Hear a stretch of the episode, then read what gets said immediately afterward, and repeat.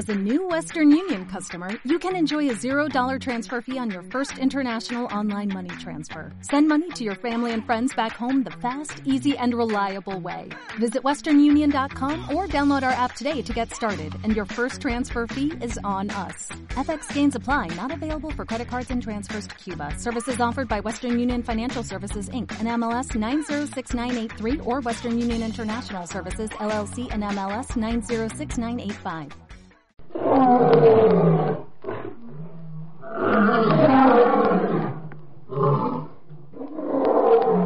Comienza Ancagua África, un programa de Dani Serralta.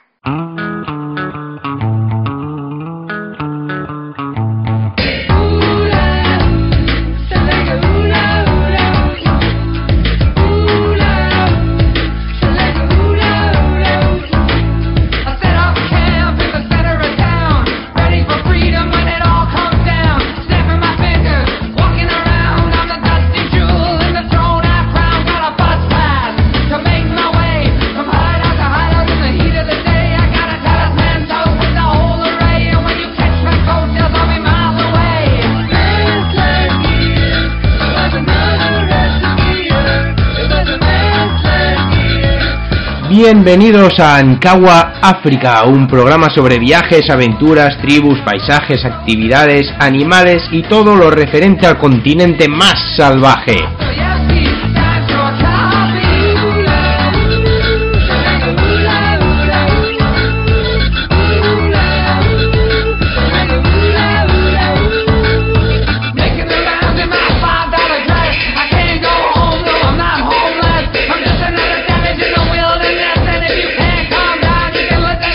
Desde Egipto hasta Sudáfrica y desde Zanzíbar a Cabo Verde viajaremos por todos los países para saber cómo, cuándo, dónde ir, qué ver y qué vivir.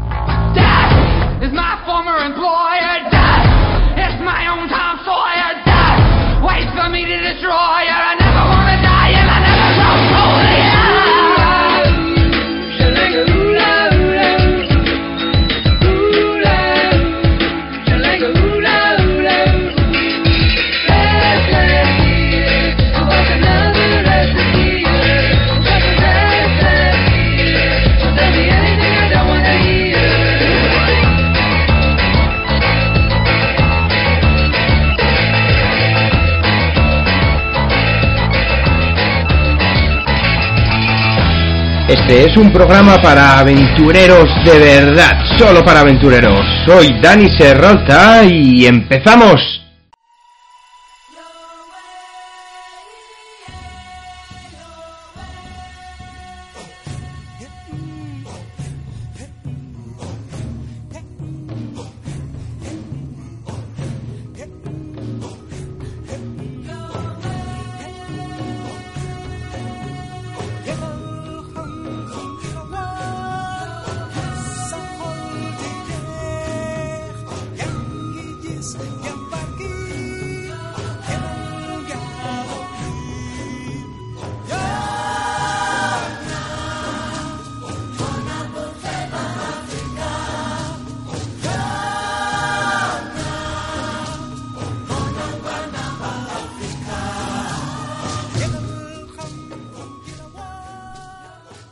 Sí, señor. Buenos días, buenos días. Bienvenidos a un nuevo programa de Ankawa África, el programa más aventurero, más aventurero de las ondas, de la radio viajera, de todos los podcasts que podéis encontrar si hablamos del continente, el continente de la aventura, el continente africano, el continente negro.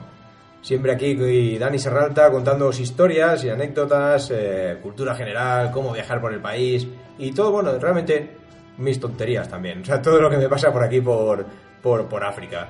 la semana pasada, pediros disculpas porque no pude, no pude hacer el programa. No pude hacer el programa básicamente porque estaba muy ocupado con el trabajo. Sabéis que tengo un trabajo muy absorbente perdón, en cuanto se refiere a, a la temporada turística. Yo hago safaris con Ankawa Safari, mi empresa de, de viajes de aventura y estoy ahora mismo todavía en plena temporada alta, sin parar, sin parar desde junio, un viaje detrás de otro, empalmando uno, otro y otro y otro.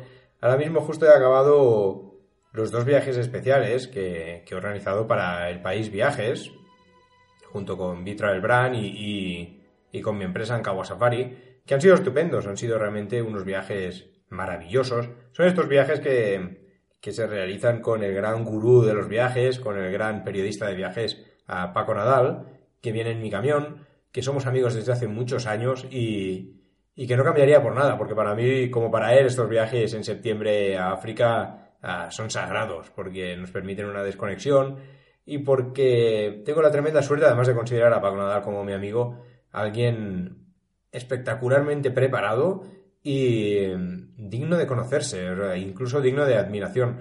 Ah, es un personaje, por supuesto, los que lo conocéis ya sabéis, ya sabéis de qué hablo, pero es que tiene tantas aventuras, tantas historias y tanta eh, magia cuando se pone a comunicar en el camión ah, delante de los, de los viajeros, de los aventureros que vienen con nosotros de viaje, que realmente es, hasta embriagador. O sea, es un tío que, que, que, que tiene 100.000 historias y que es una enciclopedia. O sea, es una enciclopedia del mundo. Yo sé mucho sobre África, lo que queráis.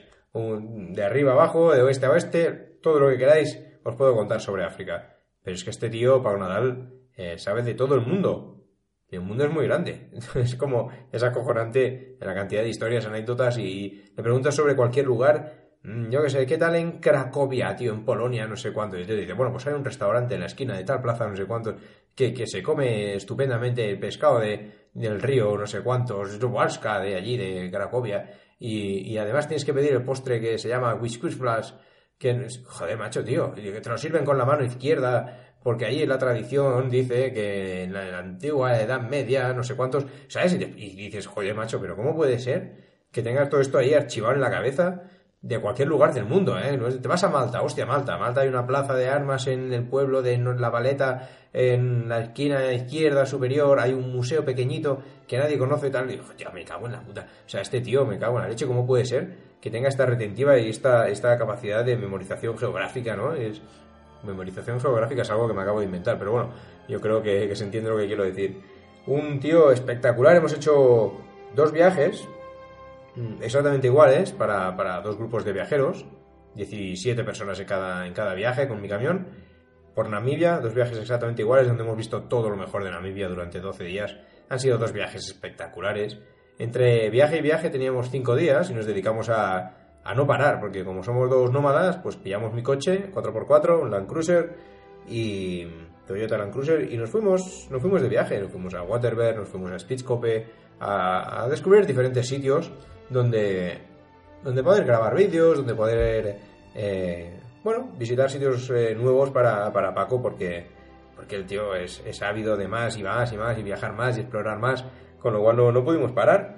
Y empalmamos así con el segundo viaje. El primer viaje fue espectacular, eh, mágico, con, con, el grupo muy, muy, bien, muchísima suerte con los animales, realmente mmm, maravilloso.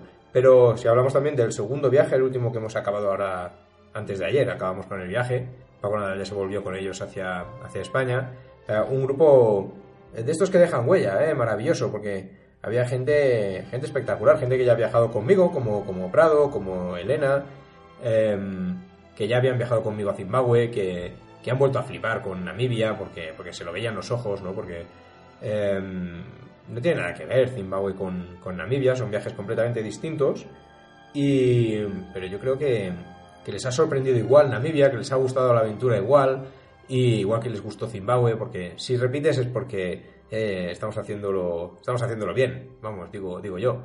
Y, Prado, que es, que es un amor de persona, igual que Elena, creo que han disfrutado mucho, mucho de su viaje. Lo mismo que, que, que Suni, Jesús, las historias de Suni, eh, sus anécdotas eh, súper graciosas, que es una tía súper viva, y Jesús el, eterno luchador, sindicalista, político hasta la médula. Eh, una pareja maravillosa, me he reído un montón con ellos, con su sentido del humor, sé que son tan para cual. O sea, al final, eh, tan diferentes, tan, tan complementarios, ¿no? Una, pareja maravillosa. Sí, igual que, que, que María José, que Enrique, que, que, que, que Antonio y Carmen, no sé, dos parejas también eh, que, yo creo que han disfrutado a tope del viaje, que con sus historias también, con sus anécdotas, me ha encantado. Em, desde aquí permitirme decir unas esposas maravillosas, una, una pareja, dos parejas con, una educación exquisita y, y con un espíritu viajero envidiable, o sea, realmente envidiable. Creo que han flipado con, con Namibia, con, con, todos los paisajes, que ha sido, que ha sido espectacular. Bueno, que decir también de, Elena y Víctor, una pareja, más de recién casados, o sea, tuve el honor, porque para mí es muy importante, joder, esta, una pareja que se acababan de casar y el del viaje de bodas decidieron venir con nosotros de viaje a Namibia. Te puedes imaginar, de viaje de bodas, tío, en un camión con más gente, a vivir una aventura es un viaje de bodas completamente diferente. La gente se va ahí a las Seychelles o no sé qué, o a Zanzíbar, y estos se vinieron de aventura a Namibia, con dos cojones, con dos cojones. Y, y una pareja maravillosa, ¿eh? Joder, qué espíritu los dos, ¿eh? O sea, son, la típica pareja, Elena y Víctor, que, que, que, que miras a, Víctor y dices, eh, macho, qué suerte has tenido con Elena. no sabes la suerte que has tenido. Pero claro, luego, claro, conociendo a Víctor, pues, miras a Elena y dices, joder, qué suerte tienes de, estar con este tío, ¿sabes? O sea, se han encontrado dos que, se complementan, se complementan cojonudos y son una pareja súper, súper maja y además para mí es un honor llevarlos en su viaje de bodas a, Namibia porque, joder, qué espíritu, además, qué aventura. Eh, me quedo con las casi lágrimas de, Elena en su despedida, cuando nos despedimos en el aeropuerto y el abrazo con Víctor que, que hostia, qué actitud montando tiendas, macho. Esto, y además, es inseparable de Julio, también de, de Canarias, que vino al viaje eh, estos dos, Víctor y Julio, madre mía, qué actitud, tío, para arriba, para abajo, montando, desmontando cosas. A veces me daban ganas de decir, oye, tío, pero, pero relajaos un poco, coño. no me ayudéis tanto, No, pero muy bien, porque además los grupos que te ayudan, pues, pues te dan un montón de vida, ¿no? Em, o sea, más, bueno, además de los grupos que, te preguntan, que se emocionan, que quieren más información, que quieren más, más, em, más experiencia, ¿no? No solo cuatro fotos de los animales. Porque, yo qué sé, teníamos ahí a Belén. Belén, y es que, hostia, Belén, madre mía, Belén, Belén, Belén. Yo no he visto una tía explicando, explicando unas historias con, más risa, con más risa, o sea, una tía espectacular. la típica tornado, o sea, es un volcán allí, y con una energía a tope. Eh, que yo creo que la ha marcado Namibia, que, que, la ha dejado una, se lleva una aventura de, vuelta para casa. Eh, que, vamos, nos ha dado vida a todos, ¿eh? Belén con su, con su energía. Eh, venía sola y, vamos, se, hizo con el grupo enseguida, ¿no? Hay que decir de, bueno, lo mismo, hablando de, de, personas que, que, se van marcadas de África, ¿no? Y, eh, bueno, mm, que se van marcadas, ¿no? Digamos. Mm, bueno, por ejemplo, Eva, Eva también, mm, Eva, eh, que ahora está en Sudáfrica, continúa su viaje por Sudáfrica, yo creo que ha flipado, venía aquí con la ilusión de ver leopardos, vimos dos, y, lo ha flipado, lo ha flipado con el, con el país, con Namibia, con el viaje. Ahora está por Sudáfrica, ojalá también tenga mucha suerte allí en el Kruger, donde iba a haber más animales, quería ver más leopardos, ojalá lo consiga. Eh, también se va, se ha marchado emocionadísima con el, con el viaje. Y yo encantado.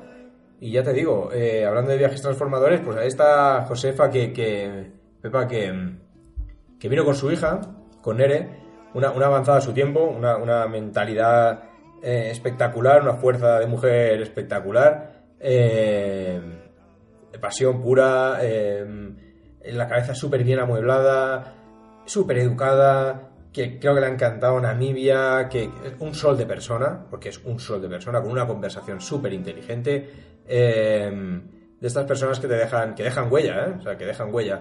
yo creo que se ha, marchado encantada del, viaje y luego, bueno, por supuesto, eh, con su hija, con, con, Nere, con Nerea, em, con quien tuve la, enorme suerte de, conocerla de verdad y, de, y de compartir charlas bajo las estrellas en, en, el desierto de, Namibia y, y, que creo que ha dejado una parte de su corazón aquí en, aquí en África. Em, algún día igual viene a, a buscarlo y, que espero que haya dejado también algunos de sus miedos por el camino y que haya vuelto transformada con más fuerza a, a casa, ¿verdad? un viaje transformador para ella que imagino que, que habrá vuelto ya sin ser la, sin ser la misma, porque vamos, Nerea ha sentido la llamada de África, por supuesto. Eh, y ya te digo, creo que no me dejo a nadie, no quiero dejarme a nadie del, del grupo, no tengo aquí una lista donde pueda mirar si me dejaba alguien nombre. Yo creo que, he hablado de todos. De todas formas, ha sido un grupo maravilloso. Me he extendido. Llevo aquí cinco minutos hablando de ellos, tampoco eh, no debería, pero es que realmente ha sido un grupo maravilloso donde hemos tenido muchísima, muchísima suerte con los animales, muchísima, dos leopardos, 14 leones, una manada junta, más otros leones por ahí por allá, rinocerontes, elefantes, absolutamente de todo. Eh, pero sin desmerecer al primer viaje que hemos hecho con Paco Nadal, con el País Viajes, el primer viaje también vimos un montón de animales. También podría enumerarlos a todos, eh, porque, porque fue con los canarios, la familia de los canarios, que fue espectacular eh, su actitud y, su colaboración y su interés por los animales. pero todos ellos, es que no me voy a poner ahora a hablar de, todos los viajeros de esta temporada, ¿no? Pero, pero, bueno, quería remarcar el último viaje porque acaba de acabar y porque ha sido uno de los mejores que he tenido esta temporada, sin duda. Eh, ha sido un honor compartir este viaje con, con ellos.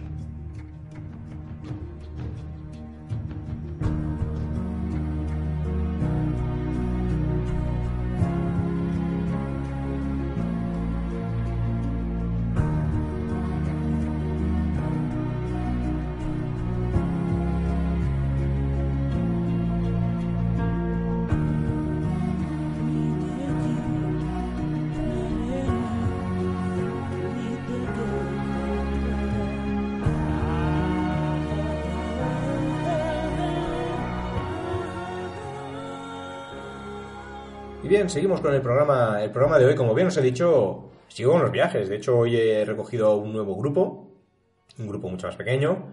Eh, pero bueno, que vamos a hacer el mismo viaje por Namibia, nos lo vamos a pasar genial. Mañana, de hecho, ahora mismo estoy en las puertas del Parque Nacional de Etosha. Pues he hablado de este parque en algunos de los programas anteriores, porque me tiene robado el corazón, porque vemos un montón de animales, especialmente vemos un montón de rinocerontes. Mañana vamos a entrar al parque, vamos a visitar. Eh, bueno, la parte central, la parte alrededor de Ocacuello, la parte de alrededor de Halali, las partes centrales, digamos, donde se pueden encontrar más animales. Em, y empieza una nueva aventura. O sea, esto no para. Os estoy grabando este, este programa directamente desde Namibia, desde el norte de Namibia, a las puertas de Tosa, como os digo, y, encantado de seguir con este podcast con, con Ankawa África, donde os cuento mis, mis historias y mis aventuras eh, por el continente. Una de las cosas que os quería comentar hoy es sobre eh, hablaros sobre la Fundación Tribu Kifaru, el trabajo con el que estamos avanzando, las cosas que estamos haciendo. Básicamente estamos detrás de la página web que estamos intentando desarrollar. Ah, tengo varios frentes abiertos, varias gente que se ha ofrecido a ayudarme. Eh, bueno, por supuesto, cuento con Ángela, con, con Luis, con, con, Alex, con diferentes gentes que me han ofrecido algo de ayuda. Tengo que ver em, hasta dónde puedo llegar o cómo lo puedo hacer para poder darle forma, ponerle cara y ojos a la Fundación Tribuquifaru, Fundación de Protección de los Animales. Poco a poco, poco a poco, porque me lleva mucho tiempo, pero espero ir avanzando y poderos daros noticias pronto de, de cómo va el proyecto, porque hablando de proyectos, está bastante avanzado el tema de... Em, el tema de los, las ayudas eh, que quiero ofrecer el año que viene a la reserva donde tenemos 163 eh, rinocerontes negros y los estamos protegiendo. No os puedo decir exactamente dónde están, eh, porque, bueno, por una cuestión de seguridad. Tampoco es que piense que los furtivos ahora mismo me están escuchando, las mafias están detrás de este podcast escuchándome donde, lo que digo, pero, pero es mejor ser precavido. Eh, necesitamos mucha ayuda, mucho material, alimentación para los perros, medicamento para los perros eh, rastreadores contra la caza furtiva. Necesitamos un sistema nuevo de, radio porque el que tenemos es analógico, antiguo, y nuestras comunicaciones son en abierto, con lo cual las mafias, los cazadores furtivos, siempre están atentos y siempre nos están controlando las comunicaciones. Sí que es verdad que lo, lo codificamos todo, pero pero no puedes codificar el punto de referencia, codificar el código de los rangers que están en el campo, eh, codificar las zonas geográficas dentro de la reserva donde estamos. Ah, las comunicaciones son muy espesas, muy densas, muy lentas y no, no podemos seguir así. Así que estoy buscando una forma de actualizar el sistema de comunicaciones para que sea digital y para eso necesito algo de ayuda de alguien desde Europa, ¿no? especialmente desde España si es posible. En otros frentes abiertos que tengo es el de conseguir un par de drones y conseguir a alguien que venga a África, yo me encargo de pagar el viaje y todo, para, para enseñar, enseñar a un par o tres de personas cómo, cómo hacer funcionar estos drones para que puedan sobrevolar, para que en caso de que haya algún problema, cómo, o, cómo programarlos para volar por diferentes zonas, cualquier contingencia que sepan solucionarla con los, con los drones.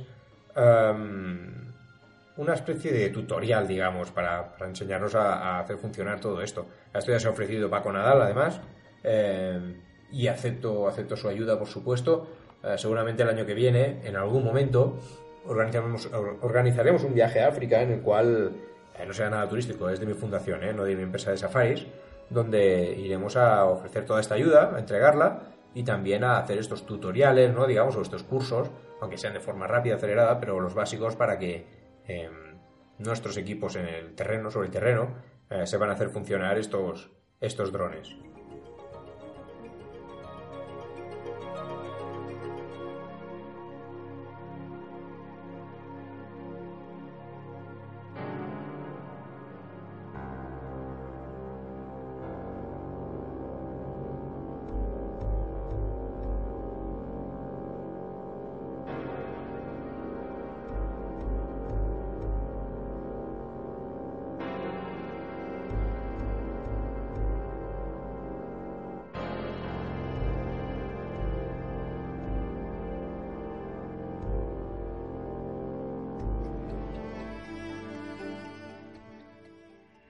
Otra de las cosas en las que estamos trabajando con la fundación es el tema del transporte. estamos sufriendo bastante. Tenemos eh, una pickup que está rota, arreglos cada 2x3, un camión que no es 4x4 y un par de motos o tres que no son, eh, o sea, que son chinas.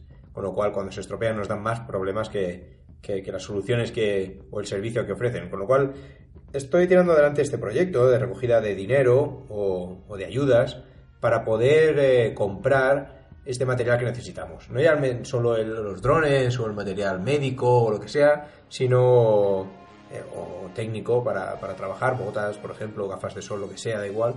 Eh, a todo le encontraremos un uso. sino también estos vehículos, ¿no? Conseguir una pickup, si es posible, de segunda mano, da igual, pero aunque esté en buenas condiciones, mientras sea 4x4 y sea pickup, para ir poder desplazarnos rápidamente por el parque de o sea, bueno, em, dejando a los Rangers, a nuestro equipo de protección de los rinocerontes en cada, en cada territorio, em, nos sería muy útil. También un par de motos, tres motos quizás. No hace falta que sean grandes motos, de dos y medio, ya está. O sea, tampoco necesitamos más. Eh, 125 incluso, da igual, pero la cuestión es que sean, mm, bueno, motocross o algo de este tipo para podernos eh, tener una reacción rápida si vemos disparos o, detectamos que hay cazadores furtivos sobre el territorio, ¿no? sobre el terreno. Entonces hay que ir rápido y moverse entre árboles, arriba, abajo, entre piedras. Necesitamos alguna moto, pero sobre todo motos que sean, aunque sean de segunda mano, si es que da igual, o de tercera mano, mientras estén en buenas condiciones, ya nos vale. Ya las arreglaremos aquí. Somos manitas, sabemos lo que hacemos. Pero lo que no podemos es tener estas motos chinas que cuando se rompen no hay ninguna pieza de repuesto, todo va mal, se rompen cada dos por tres. Necesitamos tipo Honda, Yamaha, da igual. Pero aunque suene Honda Yamaha como supermotos, aunque sean de 125 2 y medio, ya nos vale. Al final valen mil dólares o 1500 dólares cada moto. Podemos conseguir ese dinero. Eh, tenemos que hacerlo. Y luego la hostia ya sería un camión 4x4 de segunda mano. Yo tengo contactos aquí por todos lados, lo puedo conseguir por unos 5 o 10 mil dólares. Podemos conseguir un camión 4x4 que sería salvarnos la vida, salvarnos el culo, porque podríamos cruzar el río Turbe, podríamos ir mucho más rápido en cuanto a la protección de los rinocerontes eh, y de los animales de la reserva se, refiere. Em, bueno, uno tiene que apuntar a la luna y luego quedarse, quedarse donde sea.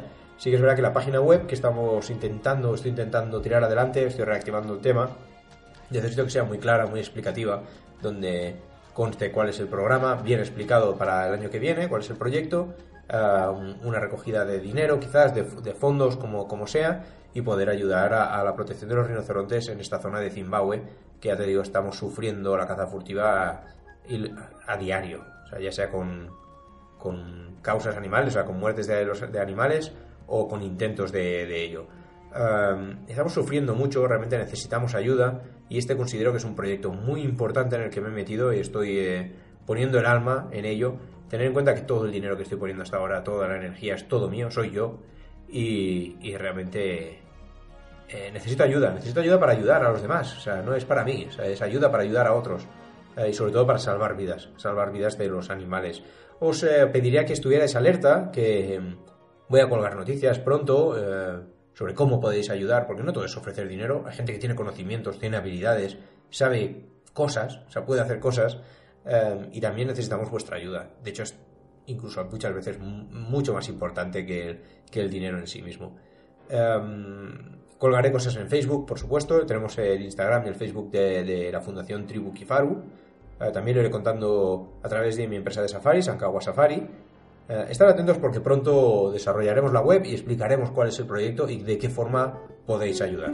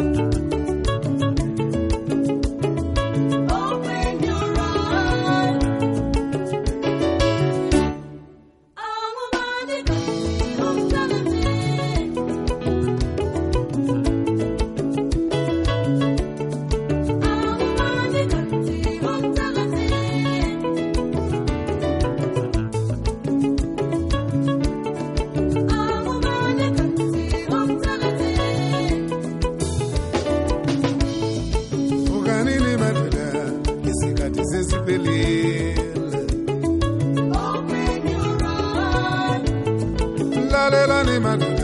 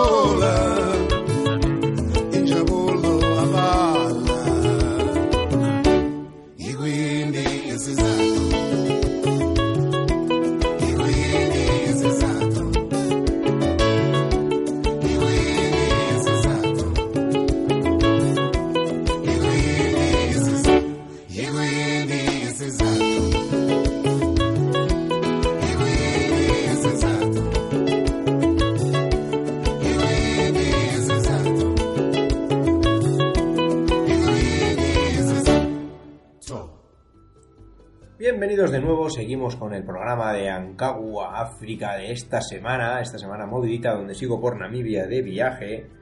Eh, os quería comentar, hago un cambio de registro totalmente, os voy a hablar en este segundo bloque de algo eh, totalmente diferente, pero en lo que he estado muy involucrado durante mucho tiempo, por mi colaboración, mi trabajo con Naciones Unidas, eh, en muchos sentidos, no lo voy a explicar ahora, para eso tendríais que viajar conmigo, que son historias de hoguera, bajo las estrellas, Ah, pero me he encontrado con Internet, yo siempre estoy leyendo nuevos artículos, nueva información, soy totalmente autodidacta, pero necesito mucha información. Em, hay una, serie de artículos que, voy leyendo de una página web, además, muy interesante, porque, porque la dirigen, la llevan una, serie de, chicas em, em, que trata sobre África, en muchos casos, eh, que se llama afrofeminas.com. afrofeminas.com eh, acabo de leer hace un rato un artículo que escribió Tania Castro, que es, eh, española, es de Santander, em, y parece mentira, bueno, parece mentira, ¿no? Es, eh, es increíble, ¿no? O sea, hay, cosas que, por supuesto, hay cosas con las que estoy de acuerdo, cosas con las que no estoy de acuerdo, pero es un artículo muy, muy interesante. A veces descubres, lo que quería decir que parece increíble es que a veces descubres grandes artículos, ideas, pensamientos, em, textos ¿no? tan, tan interesantes y tan chocantes en los lugares más eh, inesperados. ¿no? Eh, no porque Afrofeminas no escriba, sea, inesperado, que hay artículos interesantes, que hay muchos interesantes, pero realmente no me esperaba leer algo tan, tan interesante. Em, en este artículo realmente que lo voy a citar, voy a citarlo eh, ampliamente, muy ampliamente, y de hecho prácticamente, ¿cómo se dice esto? Explícitamente o literalmente, eh, habla sobre, se habla sobre las ONG, sobre el falso eh, humanitarismo, digamos, ¿de acuerdo? Em, este humanitarismo se ha convertido en una, industria de miles de millones de dólares. Se trata de una parte fundamental de nuestra sociedad actual, de hecho, eh, que en muchos casos hace trabajos totalmente necesarios, desde luego. no cabe decirlo, ¿no? Naciones Unidas con, con, los campos de refugiados o con la ayuda al desarrollo, ah, pero que en otros casos prioriza su propia supervivencia económica por encima del resultado, de la ayuda que ofrecen sobre el terreno. Ah, debemos tomar conciencia de los problemas que generan algunas de estas ONGs y apoyar a las que mejor cumplan con las comunidades a las que ayudan y hagan un verdadero trabajo de empoderamiento, no de caridad en sí. Eh, me siento realmente muy identificado cuando hablo de, bueno, leo este artículo y pienso en mi fundación, ¿no? la Fundación Tribuquifaru, de protección de los animales. Eh, no intento eh, ofrecer dinero de forma caritativa para ayudar a los animales, sino tirar adelante proyectos que puedan ayudar a salvarlos, eh, siempre, siempre involucrando a la población local, siempre dándoles trabajo, siempre dándoles una opción de salida, para que entiendan que proteger a los animales les va a ser más rentable que, que simplemente matarlos, ¿no? aunque sea por caza furtiva o caza deportiva o por lo que sea. Em, volviendo al tema, realmente hace unos días se celebró el Día de África. Em, hay mucha gente que suele, que suele donar eh, a una serie de ONGs que operan en, en, África. Normalmente toda esta gente eh, no suele interesarse demasiado por el destino del dinero. Simplemente dan y ya está. Después de recibir ciertos agradecimientos em, eh, por email o por WhatsApp o como sea, te sueles sentir bien contigo mismo. Quizás tiene, da cierto sentimiento ¿no? de, casi superioridad moral sobre, sobre el resto de, vecinos, ¿no? de gente de, los comunes de los mortales, digamos. Te da cierta superioridad eh, moral, o, por lo menos esa sensación. Pero eh, sería relevante, sería importante el tema de conocer más sobre el tema, o sea, involucrarse más e investigar un poquito más. Eh, hay que hablar con voluntarios, que han ido, que han vuelto a lugares de conflicto, a lugares de protección de los animales, donde la gente pasa hambre o donde los animales son asesinados o hay muchos tipos de voluntariados diferentes. Hay mucha gente que, ha trabajado sobre el terreno y que tiene una visión más realista sobre lo que está pasando en estos voluntarios o en estos países donde se está intentando ayudar. La cuestión es que hay una enorme cantidad de organizaciones humanitarias y voluntarios por todas partes, hay muchísimas, especialmente aquí en África. En general, todas están compuestas por personas eh, blancas relativamente adineradas o adineradas que trabajan para Naciones Unidas, lo cual comparto totalmente, para la Cruz Roja, eh, o, cientos o miles de ONGs que son laicas o religiosas. Eh, la mayoría son ejércitos de estadounidenses, ingleses, australianos, europeos de todo tipo, de todos los países me refiero, que interactúan con la población e intentan, entre comillas, mejorar la vida de las comunidades locales. Pero a pesar de, eso, de la presencia de tantas ONGs, externas, digo, de fuera, de otros países, los medios de subsistencia de la mayoría de los miembros de las comunidades no han cambiado demasiado.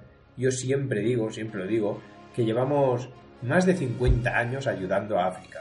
Hay cientos de ONGs ayudando a África desde hace 50 años. África, si os fijáis, no solo no ha ido a mejor, sino que ha ido a peor en muchos de estos casos. O sea que realmente el foco, el objetivo, la focalización de esta ayuda es obvio que está siendo errónea, que está siendo equivocada. No es algo que yo me invente, estoy constatando un hecho. Algunas de estas ONGs, y yo también siento decirlo, ¿eh?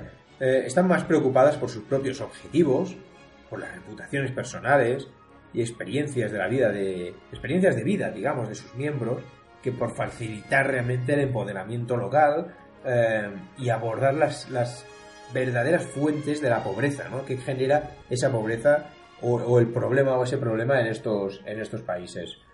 Em, mira, han sido todas estas ONGs, o muchas de estas ONGs, porque lo he visto además en primera persona en todos estos países, ¿eh? ya, llámese Uganda, llámese eh, Kenia, Tanzania, Namibia, Zimbabue, da igual, en cualquiera de estos, de estos países, eh, especialmente en mi, mi, experiencia hablando con de, Naciones Unidas, eh, estas ONGs han sido derrochadoras, derrochadoras gastando la mayor parte de las donaciones en salarios, en anuncios, en promoción, en gastos de viajes excesivos. Em, esto, es una evidencia. Alguna de la gente que yo he conocido por ahí, trabajando como voluntarios o trabajadores de Naciones Unidas, o de muchas otras ONGs, eh, no quiero centrarme en Naciones Unidas, em, todos, toda esta gente pueden decir abiertamente que están más interesados en vivir la experiencia del viaje o de la operación que están haciendo eh, que realmente por tener un compromiso real con la comunidad, ¿no? O por la ayuda, el sentimiento de altruismo a la hora de proteger a los, a los, a los animales. Esto te lo pueden decir muchos de los voluntarios que van allí a trabajar y que acaban volviendo. Em, muchas de estas ONGs actúan de una manera abiertamente imperialista incluso, eliminando la autonomía de los miembros de la comunidad a la que ayudan, castrando así su independencia futura y convirtiéndolos, convirtiéndolos en seres en cierta manera subsidiarios, que dependen de esa ayuda. Em, esto pasa sobre todo cuando ves que no, que no se ayuda al desarrollo de la población local, sino que se les ayuda directamente para la subsistencia. Esto genera este típico problema donde la gente no sabe buscarse la vida o ganarse la vida, sino que como viene gratis, pues no se preocupan más de ello. Em, normalmente, muchos de los voluntariados que he visto, los voluntarios que he visto, em, están poco formados sobre todo en temas de diversidad, y, normalmente cargan con una gran cantidad de estereotipos racistas que trasladan a las comunidades eh, con quienes interactúan.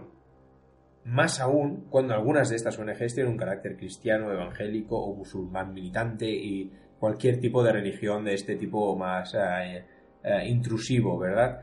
hablo, por supuesto, en general, no solo en Naciones Unidas. Hay muchísimas ONGs que son pequeñas y que tienen este, realmente este, este problema se tiende también a considerar a las comunidades locales, digamos, a las que se pretende ayudar, no solamente em, como desprovistas de medios, sino también de cualquier capacidad intelectual para manejar ciertos asuntos, lo cual es un grave, grave error.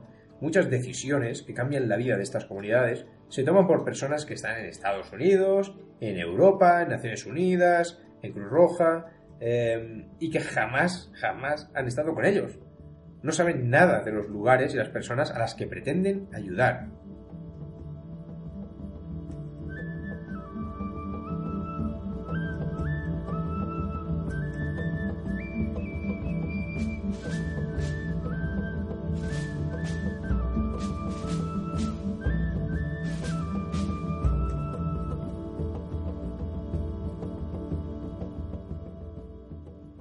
Sigo, sigo con este con este lío en el que me estoy metiendo. Pues realmente aquí hay muchas opiniones personales y me estoy buscando el lío. La gente que escuchará esto me pondrá a parir. Como la semana pasada, bueno, hace dos semanas con lo del pangolín y todas estas cosas. Ay, perdón. Pero vamos, me da un poco igual, ya sabéis que yo hablo y me da igual. Porque luego está la cuestión del dinero. Algunos estudios hechos entre un número considerable de ONGs muestran que la mayor parte de las donaciones se destinan a costos publicitarios, sueldos, alojamientos en cómodos hoteles, regalos, etc. No hablo de todos, hablo de algunos de ellos, ¿eh? y de hecho de muchos de ellos por desgracia. Eh, muy poco de ese dinero, o en algunos casos, llega directamente a sus destinatarios. Eh, personalmente creo que la profes a ver, yo creo en la profesionalización de la ayuda. Em, es importante apoyar que el trabajo debe ser remunerado, porque valora a las personas, les da poder, les da responsabilidad. No podría decir esto y lo, lo contrario para las personas que trabajan en ONGs. No, no, no puede ser, eso sería contradictorio. Pero creo que a veces se prioriza la publicidad y los grandes gastos, olvidando por completo el objetivo real de la ayuda que quieres ofrecer. Algunos voluntarios, de hecho, me comentan, o me comentaban, ¿sabes? Sobre todo gente, no hablo solo de voluntarios, ¿eh? trabajadores también de estas ONGs, me comentan que en algunas ocasiones la obtención del dinero por las comunidades está vinculada a objetivos, en muchos casos muy cuestionables, que deben cumplir, eso sí. Eh, os puedo contar muchas historias, de hecho, a los que viajan conmigo sabéis cuando os cuento las historias de mi experiencia con Naciones Unidas eh, y los eh, chantajes a los que son sometidos vilmente por los países en los que intentan ayudar.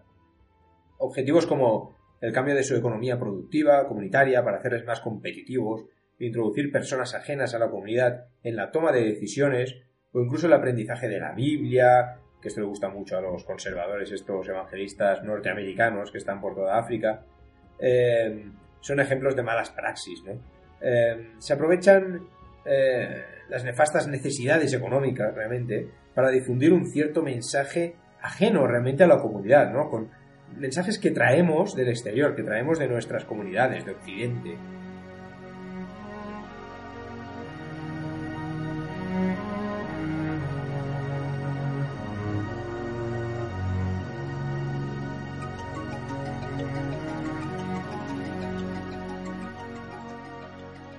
Otra parte, luego está el problema de El Salvador Blanco, entre comillas, que es alguien que intenta arreglar, digamos, entre comillas también, los problemas de las comunidades racializadas que están en apuros. Fundamentalmente desconocen las complejidades sociales, culturales, religiosas y políticas de estas, de estas comunidades. El Salvador Blanco eh, afirma paternalistamente eh, que rescata a la, eh, que, responde a las llamadas de las víctimas eh, para luchar contra su pobreza, contra la guerra. Em, por muchas veces este Salvador Blanco y su organización no cuestionan el sistema que ha llevado a la actuación de las comunidades a las que pretenden ayudar. Si no se tiene claro que el colonialismo es la principal causa de la situación de los pueblos del sur, se parte de un concepto viciado, hay que tener claro que es el neocolonialismo contemporáneo quien reproduce muchas de las mismas estructuras económicas y políticas que limitan a los llamados países en vías de desarrollo. En lugar de gobiernos extranjeros, ahora son principalmente corporaciones extranjeras las que alejan a las comunidades pobres de la tierra y de la mano de obra, despojando a los locales de las mayores ganancias potenciales y restringiendo restringiendo sus capacidades para escapar de estas estructuras que realmente son opresivas.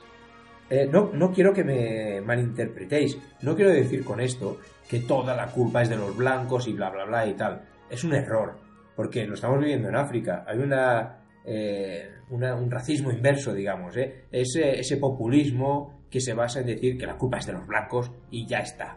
No, no todo es tan simple, no es así. Pero sí que es verdad que África desde hace mucho tiempo está sufriendo de, un, eh, eh, de una expropiación mineral, natural, de sus tierras, eh, que realmente es cuestionable y que realmente es debatible y que realmente, aunque no sea completamente ayuda de los blancos, ocupa de los blancos, porque hay blancos y negros y hay empresas y holdings que también son negros, me parece una excusa muy barata lo de la culpa de los blancos, pero realmente sí que es verdad que hay un neocolonialismo, principalmente eh, dirigido por, Estados Unidos, por China, por Rusia. Em, cabe decir que, que, por lo tanto, la razón del trabajo de caridad, por ejemplo, dirigido por europeos, estadounidenses, en primer lugar es el resultado de siglos de imperialismo, eso es verdad, eh, imperialismo incluso depredador, eh, especialmente europeo, estamos hablando de hace dos siglos, por favor, y estadounidense, al cual, desde luego, se ha unido recientemente tanto Rusia como China, especialmente China a un nivel salvaje, se lo están llevando absolutamente todo. Pero ¿cómo podemos elegir un buen proyecto humanitario, ya sea para ser voluntario, para trabajar, para colaborar o, para ayudar de la forma que sea posible con este panorama que acabamos de pintar? O sea, me dirás, bueno, vamos al grano. Entonces, ¿a quién ayudo o cómo ayudo? Uy, perdón, es que llevo demasiado rato hablando y, no estoy parando, de hecho. Em, lo primero que debes de tener en cuenta es que no se trata de que tú te sientas bien contigo mismo y que puedas presumir de la buena persona que eres. Tampoco se trata de hacer turismo, de vivir una aventura o de convivir con otras culturas. No se trata de hacer caridad, ni de sacar una supuesta eh, de una supuesta ignorancia a pueblos que llevan en esas tierras desde el principio de los tiempos. Humildad es la palabra que debes de tener siempre presente. Si eres voluntario, aprende de aquellos a los que estás ayudando. Es un ejercicio de transformación personal. Tanto para las donaciones como para el voluntariado, eh, debemos tener clara unas premisas antes de contribuir con una ONG, con cualquiera de ellas. La organización debe asegurar que las donaciones llegan en al menos un 80% a las comunidades objeto de la ayuda. Esto es muy, muy importante. Al menos un 80% debe repercutir directamente en la población local a la que quieres ayudar, o en los animales o en los proyectos a los que quieres ayudar. Mm, debes de tener en cuenta que sea una ONG respetuosa con los usos y costumbres de la comunidad ayudada, y no que intenta cambiar sus tradiciones basándose en los prejuicios occidentales o religiosos. Por favor, es muy importante. La ONG a la que quieras ayudar se debe centrar en la colaboración y no en la beneficencia. Forma a la comunidad para que en un corto espacio de tiempo pueda valerse por sí misma, sin ayuda externa y tomando sus propias decisiones. la ayuda humanitaria, igual que la protección de los animales, fracasará si no colabora o si no ayuda a las poblaciones locales. Y esto es un básico que debemos de tener en cuenta. La organización no debe tener un concepto evangélico eh, de su misión. Eh, no debe hacer proselitismo religioso y la ayuda se debe dar a cambio de nada, si no es venta, no solidaridad. No quiero que entendáis algo esto, esto como algo antirreligioso, pero es que la idea de la ayuda humanitaria no se debe de basar en religiones o en em, fomento del cambio de sus tradiciones o culturas. Las organizaciones, estas a las que quieres ayudar, em, deben cuestionar en sí, en parte, el sistema colonial em, y no ayudar a validarlo y perpetuarlo sobre todo. Ah, vivimos en un mundo con millones de desplazados, con millones de refugiados. Lo hablo en primera persona por mi experiencia con Naciones Unidas y en los campos de refugiados. Vivimos en un mundo con desigualdades cada vez mayores entre países y personas.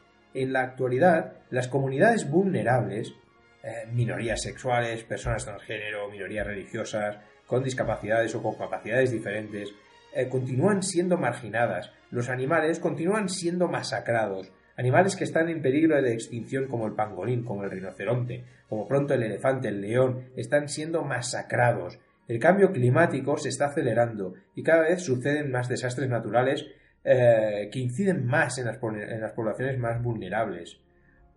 Por todo esto, las ONGs cumplen una función muy importante, por favor, no toméis esto como una crítica a absolutamente todas las ONGs. Hay ONGs que están haciendo un trabajo simplemente espectacular. pero todas estas ONGs, a pesar de hacer una función tan importante, deben dejar de lado el trabajo caritativo, poco transformador y manipulador y egoísta eh, y egocéntrico. La colaboración debe ser en formas que sirvan, empoderen y ayuden directamente a las comunidades y que incidan especialmente en la justicia social.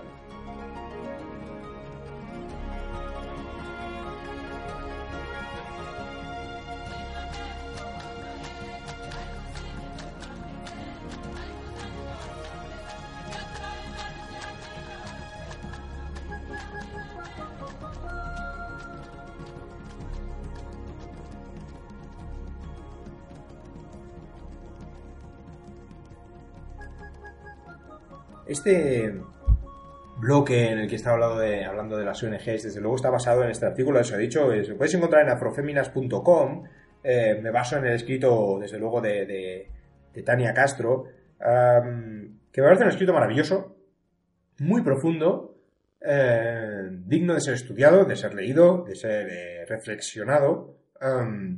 me parece maravillosamente escrito. desde luego mis opiniones están ahí también en este podcast de hoy, donde hemos hablado de, muchas cosas, de la fundación, em, de estas ONGs o de cómo elegir dónde ayudar, con, un artículo de opinión casi, y, hablando sobre todo de estos viajes, los que estoy llevando a cabo todavía por, por Namibia con mi empresa, con Ankawa, con Ankawa Safari, que está resultando una temporada espectacular. Uh, sí, es verdad que estoy hecho polvo, porque estoy hecho polvo, pero eso es un hecho, pero realmente está siendo una temporada larga, fantástica, con un montón de experiencia, con gente increíble, maravillosa, eh, como este último viaje que me llevo, eh, en especial de algunas personas. Eh, y realmente sigo adelante, sigo adelante con este nuevo grupo, sigo adelante por Namibia, me queda un viaje este de 19 días, donde vamos a hacer todo Namibia, vamos a continuar por toda Botswana, lo mejor de Botswana, el delta del Okavango, los Baobabs, el Kalahari, Parque Nacional de Chobe, va a ser espectacular, acabando en Cataratas Victoria, donde al final luego tengo otro viaje a partir del 15 de octubre, em, donde va, que va a transcurrir por todo Zimbabue, a los mejores sitios, Cataratas Victoria, el Parque Nacional de Wange, el, mm, rastreo de rinocerontes a pie, el safari a caballo, las minas del Rey Salomón, en las ruinas de Gran Zimbabue. Sabes que soy un enamorado de este lugar, sobra decirlo. Eh, un lugar maravilloso que tiene parte de mi corazón está allí. Acabaremos en Arar en un proyecto de protección de los animales, eh, otro proyecto de protección de los rinocerontes. Va a ser un viaje espectacular. La semana que viene os contaré más, voy a tener algunas sorpresas. Quizás voy a tener algún invitado que va a ayudarme con el programa a partir de la semana que viene. Ah, tengo un programa especial muy importante. Eh, me encanta, me motiva un montón que voy a hablar de plantas de África. No solo de plantas, de árboles, de arbustos, eh, es, impresionante, eh. me he metido en un mundo, ahora estoy intentando aprender sobre, más sobre las plantas. ¿Sabéis que las acacias se comunican entre ellas? Es que es una red viva, es increíble. Cuando las jirafas van a comer de algunas hojas, em, las acacias empiezan a absorber los alcaloides por la raíz, que tarda unos 5 minutos en subir hasta las hojas. Una vez está allí, los alcaloides les dan un sabor eh, muy amargo, con lo cual las jirafas ya no se las comen, porque tienen muy mal sabor, y así se protegen las acacias pero el viento transporta este aroma eh, amargo a las siguientes acacias que al darse cuenta ya empiezan, antes de que lleguen las jirafas, a absorber estos alcaloides para, tener este mal sabor y así se protegen. O sea, es una, comunidad viva eh, en estos bosques de, acacia, sobre todo aquí en Etosha, bueno, en cualquier parque nacional, ¿no? Em, sistemas de protección naturales de las plantas me parece espectacular. os voy a contar un día de estos no sobre las plantas, sobre las los cactus, árboles, arbustos, acacias, euforbias, eh, coníferas. Eh, me, parece, un programa súper interesante, una idea muy, muy bonita. Eh, y os voy a contar un poco también, bueno, aparte de otras cosas, ya sabéis que el programa lo divido en varios bloques. Así que nada más por esta semana. espero que os haya resultado un programa muy interesante. Siempre no falto de algún un poco de, de conflicto, de, de opinión, eh, para crear un poco de debate. Sabéis que me podéis escribir por WhatsApp, sabéis que podéis escribirme por, por el Twitter del programa de Ancagua África. Eh, tenemos el Instagram de Ancagua Safari también y el Facebook. También me podéis escribir por allí. Eh, por favor, dadme vuestra opinión sobre, sobre este programa, programa de hoy. Estoy encantado de que sigáis ahí. Muchísimas gracias a la Radio Viajera por permitirme seguir con este podcast explicando mis historias desde el continente africano el único podcast que se abre, se hace desde, directamente desde, desde África, en este caso desde Namibia. Y os dejo por la semana de hoy. Hasta la semana que viene.